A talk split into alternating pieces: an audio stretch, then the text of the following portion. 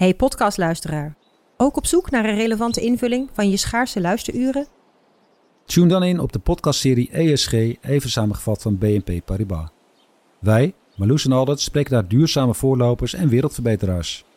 Waarover dan? Nou, bijvoorbeeld of we ooit duurzaam kunnen gaan vliegen. En waarom koeien in de stad nou een goed idee is? Dat en meer elke twee weken in een nieuwe aflevering. Dus abonneer je. ESG, even samengevat. Al 125 jaar kwaliteit voor jou thuis met Miele. Dat vieren we met jou. Ontvang nu tijdelijk een cashback tot 125 euro op veel Miele-apparatuur. Geniet van de kwaliteit van Miele. Voor perfect verzorgd wasgoed en kleding die veel langer mooi blijft. Voor een stralend schone vaat, even perfect als jouw diners. En een stofvrij thuis waarin echt hygiënisch schoon de standaard is. Check miele.nl voor alle feestelijke aanbiedingen.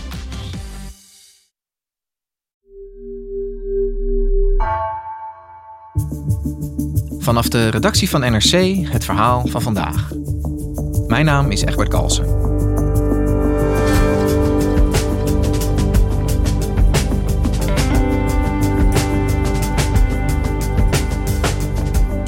De afgelopen twee weken staat de economie op losse schroeven.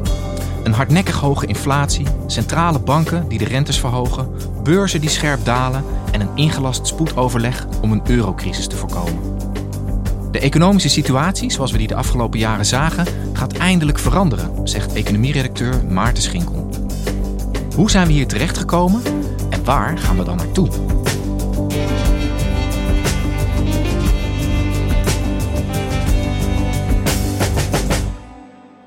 Maarten, de afgelopen weken hing eh, de geur van wilde beesten, ook de economieredactie bij NRC. Het was heel spannend. De economie die lijkt zich na twee jaar pandemie en eh, de oorlog in Oekraïne ja, op een keerpunt te bevinden, zouden we misschien wel kunnen zeggen.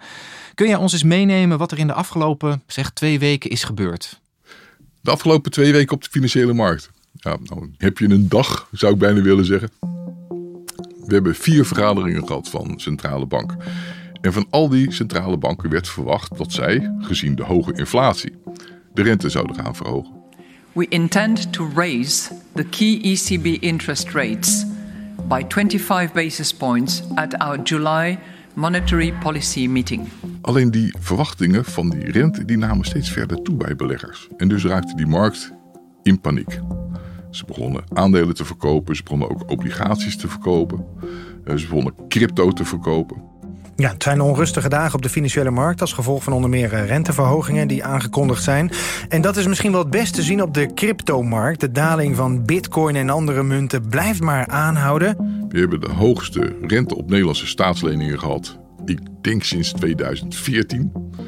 We hebben een koersdaling gehad op de beurzen, echt wereldwijd... Eh, waardoor alle koers in een zogenoemde berenmarkt terecht zijn gekomen, dus 20% onder hun piek. This year's sell-off has put US equities in bear market territory, erasing more than 3 trillion dollars in value in retirement savings alone. We hebben een oplopend Italiaans, Duits renteverschil gehad, waardoor er een noodvergadering uh, nodig was van de Europese Centrale Bank. Die heeft vandaag een spoedvergadering ingelast vanwege de groeiende onrust op de financiële markten. Gevreesd wordt zelfs dat de hoge inflatie en een soort van bloedbad op de obligatiemarkten wat gaande is, de eurozone in een nieuwe schuldencrisis kan storten. En als kers op de taart uh, woensdagavond. We begin with breaking news. The Federal Reserve moments away now from a major interest rate hike. Een enorme renteverhoging in de Verenigde Staten van drie kwart procent. The Board of Governors expected to raise rates three quarters of a percent. Uh,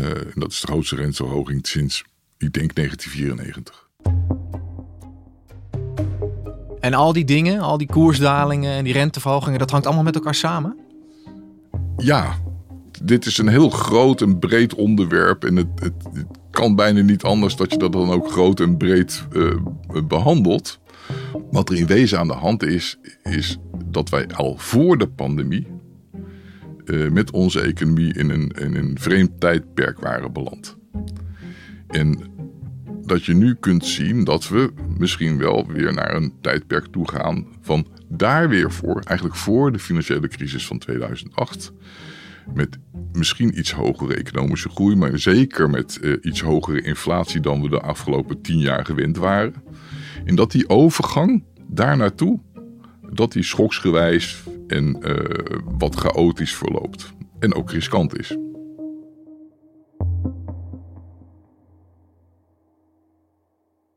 Goed, dus we zitten, we zitten eigenlijk in een periode waarin de kaarten opnieuw geschud worden, zou je Mhm. kunnen zeggen. Kun jij eens uitleggen hoe we hier terechtgekomen zijn? Waarom staan we nu op dit punt? Je moet eigenlijk terug naar de crisis van 2008. Eh, Toen die om zich heen greep, eh, de financiële crisis van destijds, is er een tijdperk aangeboden waarin de economie in het Westen gewoon structureel eigenlijk lager is gaan groeien. En de inflatie ook veel lager is dan we gewend waren. Soms zo laag dat centrale banken zich zorgen maakten eh, of die inflatie wel hoog genoeg was. Als inflatie onder nul daalt, dan krijg je deflatie. Dan kan het zijn dat eh, mensen denken, ja, wacht eens even, eh, iets is morgen goedkoper. Dus ik wacht even met besteden, dan krijg je het inzakken van bestedingen en dan krijg je een spiraal naar beneden waarin je, nou ja, daar is door centrale banken een beleid op losgelaten van steeds lagere rentes om die inflatie maar omhoog te krijgen. Dat werkte niet. Eh, toen gingen ze op grote schaal gingen ze staatsleningen opkopen om extra geld in de economie te pompen. Ze gingen banken bijna dwingen om uit te lenen met speciale operaties. In wezen hadden we een economie die volledig was ingericht op hele lage rentes. Je kon gewoon als overheid kon je gewoon lenen voor, nou, voor bijna niks. En soms zelfs met negatieve rentes in het noorden van Europa. Ook bij ons. eh, dat de minister van Financiën voor een periode van 10 jaar kon lenen tegen een rente van min. Je kreeg gewoon geld toe als je leende. Absurd. Lang verhaal kort. Nederland kan nu dus geld lenen en daar zelfs op verdienen. Ja toch, minister van Financiën Wopke Hoekstra? Als bonus krijg je nog een paar miljoen toe omdat je dat geld leent. Dat is bijna niet te bevatten, maar dat is wat er op dit moment gebeurt met die negatieve rente. Alles om die inflatie omhoog te krijgen. En eh, in die stand zaten we eigenlijk nog steeds toen de pandemie zijn einde naderde. En die grote vreugdesprong eh, van eh, uitgaven, alles kon weer. En eh, iedereen bestelde opeens van alles en wilde overal naartoe. Toen had die rente eigenlijk tijdelijk hoger moeten zijn. En centrale banken hadden ook zoiets van, ah, die golf die nu eh, uitbreekt, die is tijdelijk. Hè? Die, eh, dat neemt vanzelf wel weer af. Daarna heb je dus de, de inval van Rusland in Oekraïne gekregen met de oplopende energieprijzen en de oplopende voedselprijzen die de inflatie naar hoogtes hebben geduwd die we sinds begin jaren 80 niet hebben gezien. Inflatie van 8 tot 10 procent met een rente van bijna nul. En daar, daar zitten we nu. Met, met een rentebeleid dat toch gestoeld is op een inflatie die te laag is. Ja. Terwijl de inflatie in wezen gewoon te hoog is. En ook waarschijnlijk duurzaam hoog blijft. Ja. En het is heel lastig om nu die overgang naar hogere rentes in één keer te maken. Zeker zonder paniek te veroorzaken op de financiële markten, waar alles een andere prijs moet gaan krijgen. Omdat de rente gewoon anders is dan vroeger. Ja, dat zou je met recht eh, het einde van het tijdperk kunnen noemen. Alles krijgt een andere prijs, wat jij zegt. Mhm. Op, op welke gebieden zie je dat nou de economie aan het veranderen is als gevolg van dat ingrijpen van die centrale banken, dat verhogen van die rente? Ehm, dat gaat heel langzaam. Maatschappelijk gaat het ontzettend heel langzaam. Eh, er is eigenlijk maar één sector die in staat is om heel snel te reageren. Dat zijn, dat zijn de financiële markten, dat zijn beleggers. Die zie je altijd het snelst reageren. Het overheidsbeleid dat gooit niet heel snel om. Eh, Huizenprijzen die doen er als een olietanker eh, een tijd over om, om van koers te veranderen. Maar op de financiële markt is alles acuut. Men loopt soms zelfs een beetje op de zaken vooruit. Dat is ook het karakter van, eh, van de financiële markten. Eh, en dat zag je dus de afgelopen twee weken, anderhalf, twee weken, zag je die reactie echt heel heftig. Overal, overal naar voren komen. We start off with the big breakdown on Wall Street. The Dow crashing below the 30,000 mark for the first time since January 2021. The Nasdaq dropping more than 4%. The biggest of big tech getting smacked. Apple, Microsoft, Alphabet, Amazon, and Meta losing a combined 250 billion dollars in market cap just today. Dus wat je ziet is dat je eh, de aandelenkoersen die dalen en niet weinig. Je ziet de koersen van bedrijven die heel rentegevoelig zijn. En dat zijn bedrijven eigenlijk waar een groot deel van de winst nog in de toekomst moet worden gemaakt. Het veel tech, techbedrijven. Die zie je extra hard dalen. Uh, je ziet uh, de koers van Bitcoin of Ether. Die zie je nog harder dalen. Tegelijkertijd zie je de koersen van staatsleningen en uh, andere leningen zie je dalen, waardoor hun rente, dat is een technisch ding, maar dan loopt hun rente op. Uh, dus, dus je zag het werkelijk echt overal. En dat is allemaal die aanpassing aan die veranderende tijd. Want kijk, er is één variabele, het allerbelangrijkste in de economie, uh, en dat is de rente. Hey, en jij zei net, de Nederlandse overheid uh, leende tot een half jaar geleden uh, tegen min rente. Hè? We kregen geld toe mm -hmm. op een lening. Hoe, hoe, is dat veranderd de afgelopen tijd? Uh, dat is radicaal veranderd. Het is radicaal veranderd. Deze week hadden we even een piekje op 2,15 procent. ik heb het nagerekend. Ik, ik, vroeg me af, god, afgelopen drie maanden, hè, een beetje de maand na de inval van, van Rusland en Oekraïne, uh, is die laatste echte flinke stijging is er geweest van de Nederlandse tienjaarsrente, dus rente op staatsleningen.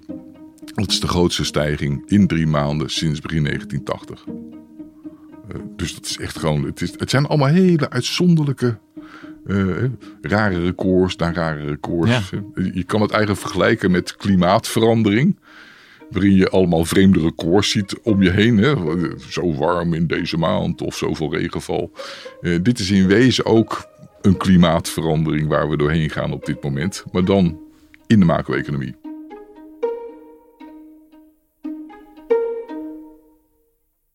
Ja, en tegelijkertijd hebben we vorige week een debat in de Tweede Kamer gehad over de voorjaarsnota. Mm -hmm. Wat is jouw indruk? Hebben ze het al een beetje in de gaten in Den Haag? Nee, Nee, dat ging echt over de details en over ja, gewoon boos zijn voor de camera. Je kent het wel.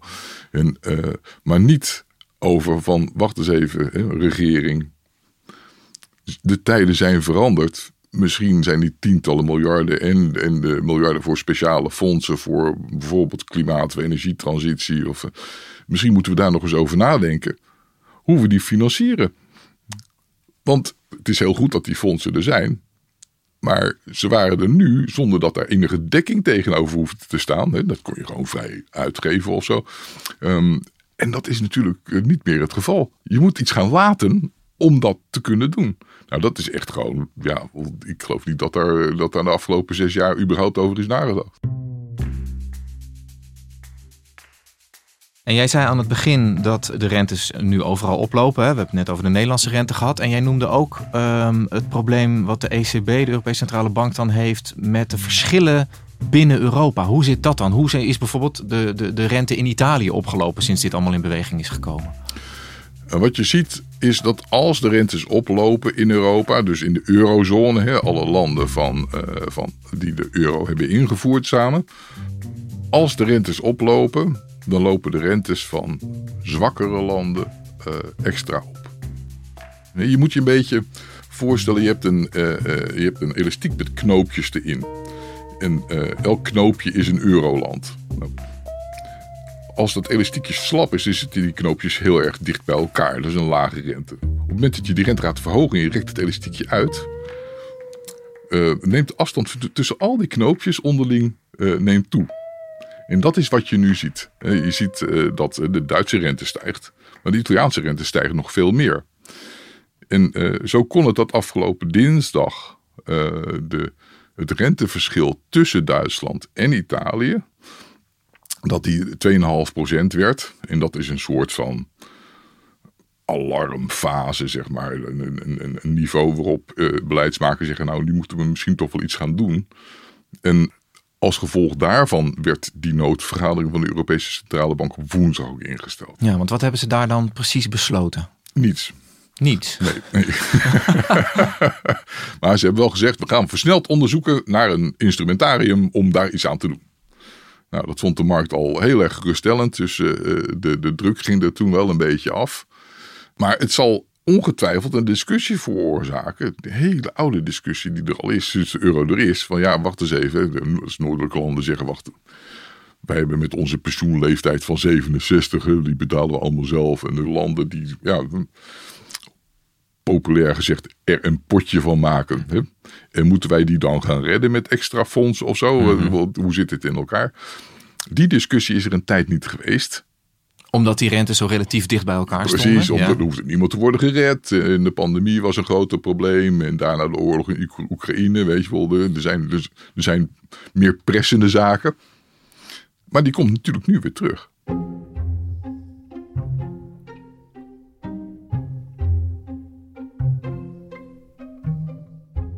Maarten, jij werkt al eh, nou, 25 jaar bij ons op de economieredactie, als het niet meer is. 30. 30 jaar bij ons op de economieredactie. Eh als je dit nou een beetje in historisch perspectief probeert te plaatsen, hè, waar zitten we nu naar te kijken? Hoe groot is dit? De- het flauwe antwoord is, eh, dat valt nog te bezien. We hebben als eh journalist hebben natuurlijk de financiële crisis meegemaakt van 2008. Die was echt zonder precedent. Ik kan me niet voorstellen dat het zo erg wordt nu. Maar er is wel echt een verandering aan de gang. En eh, dat is misschien ook een verandering waarin de waarde van dingen echt duurzaam verandert. Dat we niet meer alle verschijnselen zien waar we aan gewend waren. Dat als je een huis kocht, dat je gegarandeerd in prijs steeg. Eh, Dat zijn misschien ook wel dingen waar je afscheid van moet nemen. Eh, het geldt voor de overheid. Hè. Het, eh, het, dat men gewoon weer gewoon, ja, moet gaan eh, bezuinigen wat men elders graag liever meer uitgeeft.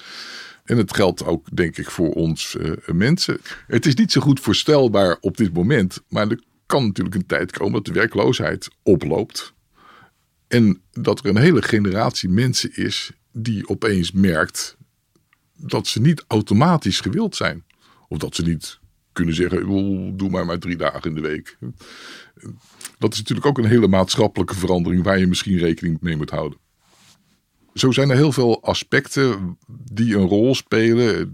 En als laatste zou ik willen noemen de, de rol van de, van de staat in de samenleving. Wat je, eh, wat je ziet bij een recessie. En wie weet krijgen we die, dat weten we natuurlijk niet.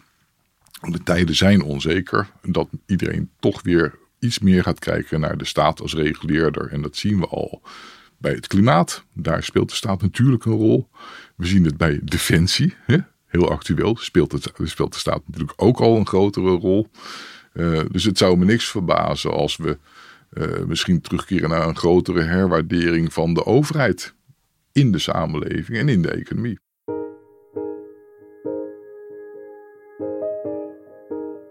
En zou je dan kunnen zeggen dat de, de afgelopen periode van, van 10, 15 jaar met die negatieve rentes de, de, afwijking waren en dat we nu weer toegaan naar een, naar een normalere periode economisch gezien? Ja, eh, nou, de geschiedenis herhaalt zich nooit. Maar je kan zeggen dat, dat als de zaak nou normaliseert, dat je gewoon weer een inflatie hebt van 2%, waar iedereen naar streeft, dat je gewoon weer een normale positieve rente hebt van iets daarboven. eh, dat het eigenlijk wel veel beter zou zijn voor iedereen, want eh, daar kunnen we mee werken. hè. Daarvan weten we wat er werkt en wat niet. Ehm, dus ik, ik zou het in zekere zin ook wel verwelkomen. Dankjewel voor je verhaal, Maarten. Graag gedaan. Je luisterde naar vandaag, een podcast van NRC. Eén verhaal, elke dag. Deze aflevering werd gemaakt door Wijken van Koolwijk en Jan-Paul de Bond. Dit was vandaag, morgen weer.